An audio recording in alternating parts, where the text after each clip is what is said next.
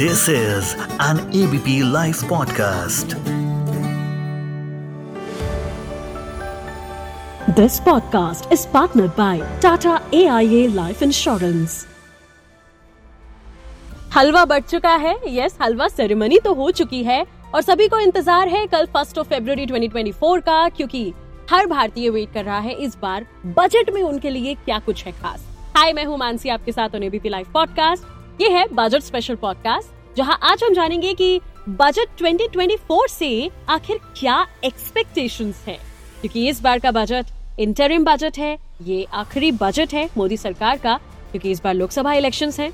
तो काफ़ी खास बजट है और लोगों की क्या उम्मीदों पर ये बजट खरा उतरेगा या नहीं, ये भी जानेंगे। आज हमारे साथ बातचीत करने के लिए जुड़ रही हैं। I'm Dr. Asta Hahuja and I'm a faculty at Aryabhatta College in Department of Economics. I'm associate professor in Aryabhatta College in Department of Economics, University of Delhi. Thank you so much ma'am ABP live podcast के साथ जुड़ने के लिए अ, हलवा बढ़ चुका है finance minister Nirmala Sitharaman ji ये कल एक फरवरी 2024 को इंटरिम बजट इस बार क्योंकि लोकसभा इलेक्शन इसी साल हैं इसलिए इंटरिम बजट लेकर के आने वाली हैं for the financial year 2024 and 25 बहुत सारी एक्सपेक्टेशंस हैं हर भारतीय की इस बार के भी बजट से। और वो क्या एक्सपेक्टेशंस हैं आपके माध्यम से आज हम जानना चाहेंगे ऑन एबीपी लाइव पॉडकास्ट मैं मानसी हूँ आपके साथ and welcome to ABP live podcast Aastha ma'am. Thank you so much Mansi. सबसे पहले मैम किस सेक्टर की आप बात करना चाहेंगी जहाँ सबसे ज़्यादा आपको लगता है एक्सपेक्टेशन है आम आदमी की? देन हम हर तबके की बात करेंगे कि यूथ की क्या एक्सपेक्टेशन है महिलाओं की क्या एक्सपेक्टेशन है मिडिल क्लास आदमी की क्या एक्सपेक्टेशन है? बट उससे पहले अगर हम सेक्टर वाइज देखें तो आप अगर कुछ बताएँ। हाँ सबसे पहले तो मैं ये कहना चाहूँगी जैसे आपने कहा कि ये इंटरम बजट है। हम्म। ठीक है इंटरम बजट है क्योंकि ये इलेक्शन का साल है हमारा। और अभी तक जब से देश आज़ाद हुआ है। चौदह इंटरिम बजट जो है वो प्रेजेंट हो चुके हैं। जी। और इंटरिम बजट जो होता है बेसिकली उसमें आपका रूटीन अनाउंसमेंट्स होती हैं। जी। है सरकार जो है रिसीट्स और एक्सपेंडिचर के बारे में जो है वो बताती है। हम्म, इसमें जो है कोई मेजर जिसे हम कहते हैं स्कीम्स की अनाउंसमेंट नहीं होती है। ओके। इसके अंदर जो है। हम्म। और पार्लियामेंट जो है इसको पास कर देती है इंटरिम बजट को वोट ऑफ़ अकाउंट जिसे हम कहते हैं। यानी कि वो गवर्नमेंट को एक टेम्परेरी परमिशन देती है कि so that they can meet the expenses of the administration ये करती है। लेकिन जैसे आपने एक्सपेक्टेशंस की बात कही वो मैंने कहा कि इसमें ये एक रूटीन होता है। रिसीट्स एंड एक्सपेंडिचर्स का होता है। कोई मेजर स्कीम्स नहीं होती है। लेकिन 2004-5 में जब जसवंत सिंह जी फाइनेंस मिनिस्टर थे उन्होंने अनाउंसमेंट की थी जो कि टैक्स कट जो जैसे कि इलेक्शन ईयर होता है। हम्म, कई स्कीम्स जो है उन्होंने एक्सटेंड की थी जिसमें अंत्योदय अन्न योजना जो थी सब्सिडीज कस्टम ड्यूटी में जो है वो किया था। हम्म, प्याज से आपने कहा कि हर वर्ग की एक्सपेक्टेशन होती हैं। तो उन्होंने जो है 2004-5 में जो है सेंट्रल गवर्नमेंट एम्प्लॉयज़ के लिए 50 परसेंट ऑफ़ डीए जो है वो मर्ज कर दिया था। हम्म, ठीक है? तो क्योंकि इलेक्शन ईयर है अनाउंसमेंट हैं ये एक तोड़ा गया था 2004-5 में। तो जहाँ तक मुझे लगता है किस वर्ग की जो आप बात कर रहे थे मुझे लगता है कि सरकार को जो है इस वक्त जो फोकस है वो करना चाहिए किसानों पर। यूथ आपने बोला वुमेन अभी आप देखेंगे कि 26 जनवरी को जितने भी टेबल्यूज गए थे सब वुमेन एम्पावरमेंट दिखा रहे थे। हम्म, उसके अंदर जो है। तो अगर मैं अभी वुमेन से ही स्टार्ट करूँ तो फीमेल लेबर फोर्स पार्टिसिपेशन जो है हमारी बहुत कम है। ओके फीमेल की जो है। और अगर अभी आप देखेंगे कि डेटा अगर हम देखें तो जो आपका कैटेगरी होती है सेल्फ एम्प्लॉयड वर्कर्स की हम्म, पीरियोडिक लेबर फोर्स सर्वे में उसमें आप देखेंगे कि ये बढ़ गया है। ये क्यों बढ़ा है? क्योंकि जो वुमेन है वो अनपेड सेल्फ एम्प्लॉयमेंट कर रही है। उनको कोई रिमुनेटिव जॉब नहीं मिली है। हम्म, और इसका जो वर्क फोर्स का शेयर है वो बढ़ गया है 13.6 परसेंट से टू थाउज़ेंड सेवनटीन एटीन में जो था वो 18.3 परसेंट हो गया है। हम्म, हम्म, तो फीमेल्स और ये वर्ल्ड बैंक की एक एस्टिमेट आया था कि अगर हम ज़्यादा से ज़्यादा महिलाएँ जो है वर्क फोर्स में एंटर करेंगी तो इंडिया की जो ग्रोथ है वो 1.5 परसेंटेज पॉइंट जो है वो बढ़ सकती है। ये एस्टिमेशन है इसका। हम्म, हम्म, दूसरा आपने यूथ का कहा यूथ का मैं बात करना चाहूँगी मिडिल क्लास यूथ बिल्कुल यही सब है इन्हीं की एक्सपेक्टेशंस होती हैं। हम्म, यूथ की अगर हम बात करेंगे तो यूथ में अगर आप देखेंगे तो अभी भी जो है फोर्टी परसेंट जो है आपका जो है अनएम्प्लॉयमेंट है। हम्म, हम्म, फोर्टी परसेंट अनएम्प्लॉयमेंट जो है यूथ के अंदर है अभी हमारे यहाँ देश के अंदर। तो जब नौकरियाँ नहीं होंगी हम्म। यहाँ पर हम्म। राइट तो जब नौकरी नहीं होगी इनकम नहीं होगी। हम्म, इनकम नहीं होगी तब हम बात करते हैं फिर हम आते हैं जब इनकम नहीं होगी तो आप खर्च नहीं कर पाएँगे। जी। तो आप जब खर्च नहीं कर पाएँगे तो उससे क्या होता है? प्रॉब्लम कहाँ है? हम्म, कंजम्पशन हम्म, और ये सबसे ज़्यादा प्रॉब्लम किसकी आ रही है? लोअर और मिडिल इनकम हाउस होल्ड की जो आ रही है।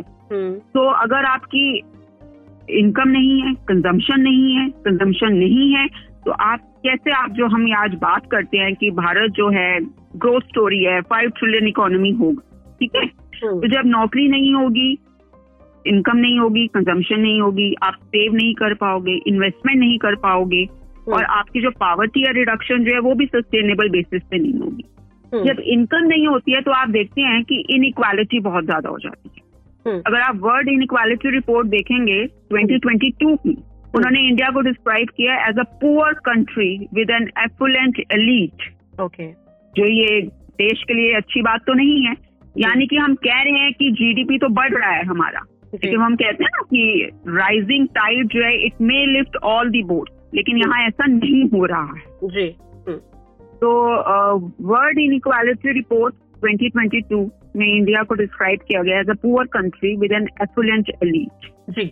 अगर आप देखेंगे भी ऑक्सफैम की रिपोर्ट भी आई है कि जो रिचेस्ट वन परसेंट है वो ओन करते हैं forty forty percent of the total wealth ठीक है और क्योंकि मैं इकोनॉमिक्स की स्टूडेंट हूँ हम्म। और मैं जब अभी भी मैं इकोनॉमिक्स की स्टूडेंट ही हूँ और मैं जब पढ़ती हूँ तो हमेशा ये बताया जाता है कि इकोनॉमिक ग्रोथ जो है वो ट्रिकल डाउन इफ़ेक्ट है हाँ। मतलब ऊपर से लेकर नीचे तक सबको फ़ायदा आता है लेकिन अभी जो मतलब मैं देख पा रही हूँ हम्म। वो तो मुझे ऐसा लग रहा है कि इकोनॉमिक ग्रोथ जो है ट्रिकल अप हो रहा है हम्म, तो जहाँ तक हमने यूथ की बात की और बहुत ज़रूरी है कि एम्प्लॉयमेंट जनरेशन जो है बहुत ज़रूरी है इसको करने के लिए और एम्प्लॉयमेंट जनरेशन का अगर मैं आपको बताऊँ तो इसमें डेटा अगर आप देखेंगे हम्म, मनरेगा का जो कि एक फ्लैगशिप स्कीम है मनरेगा।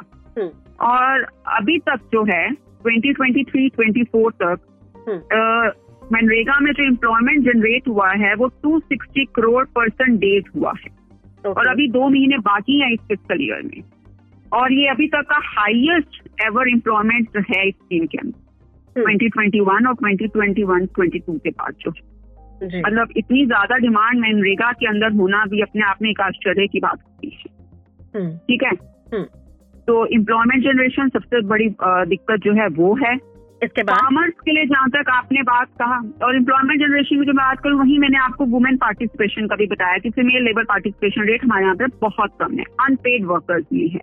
जो हमारा पीएलएफएस का जो है वो डेटा होता है। पीरियोडिक लेबर फोर्स सर्वे का डेटा जो होता है।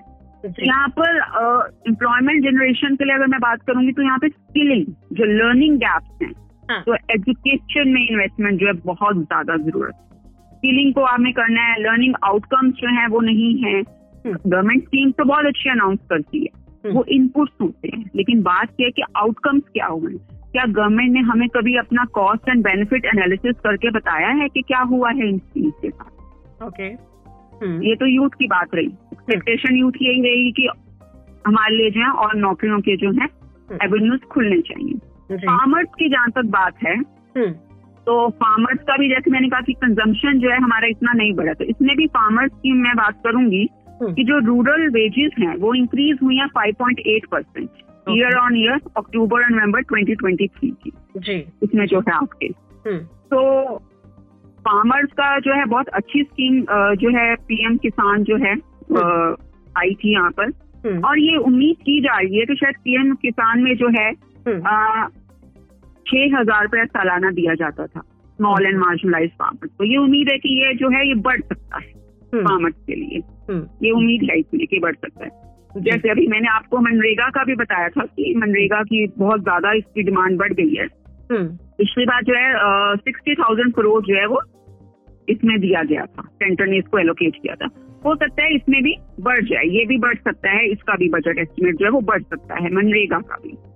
ये भी एक है। हम्म, और जहाँ तक फिर मैंने आपसे बात की कि यूथ का जॉब जनरेशन जो है वो होना चाहिए एम्प्लॉयमेंट तो इसके लिए हमें एजुकेशन की ज़रूरत है। तो दूसरा और सबसे मेजर जो है हमारा हेल्थ हम्म, हेल्थ सेक्टर जो है हम्म। उसमें भी बहुत सुधार की जो है ज़रूरत है।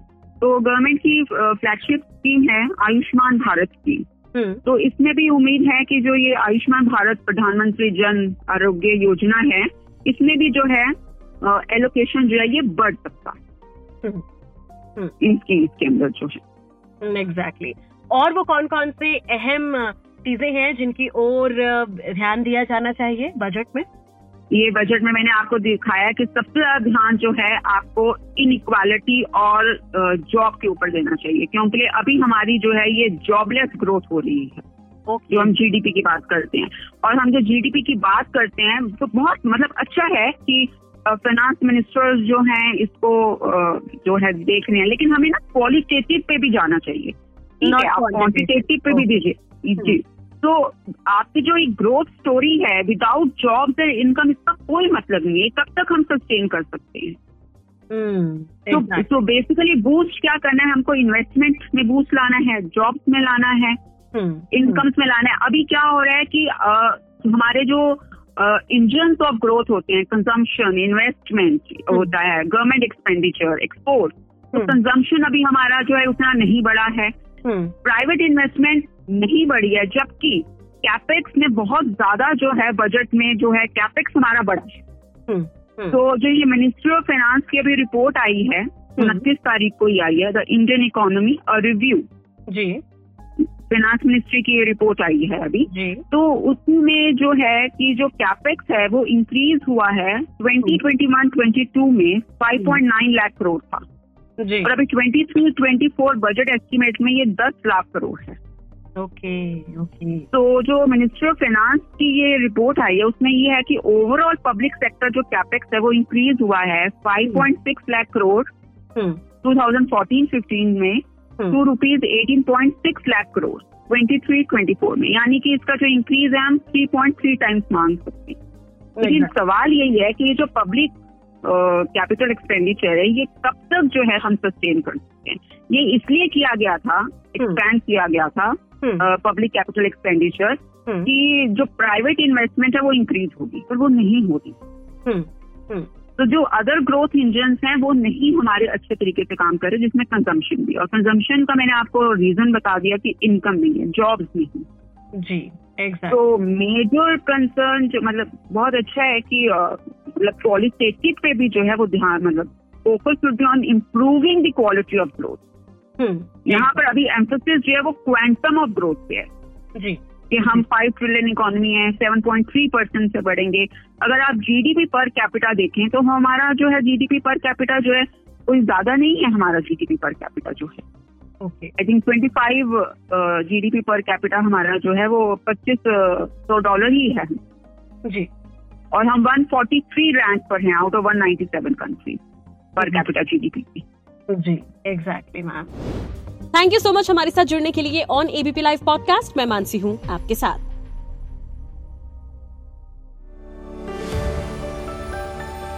This podcast is partnered by Tata AIA Life Insurance.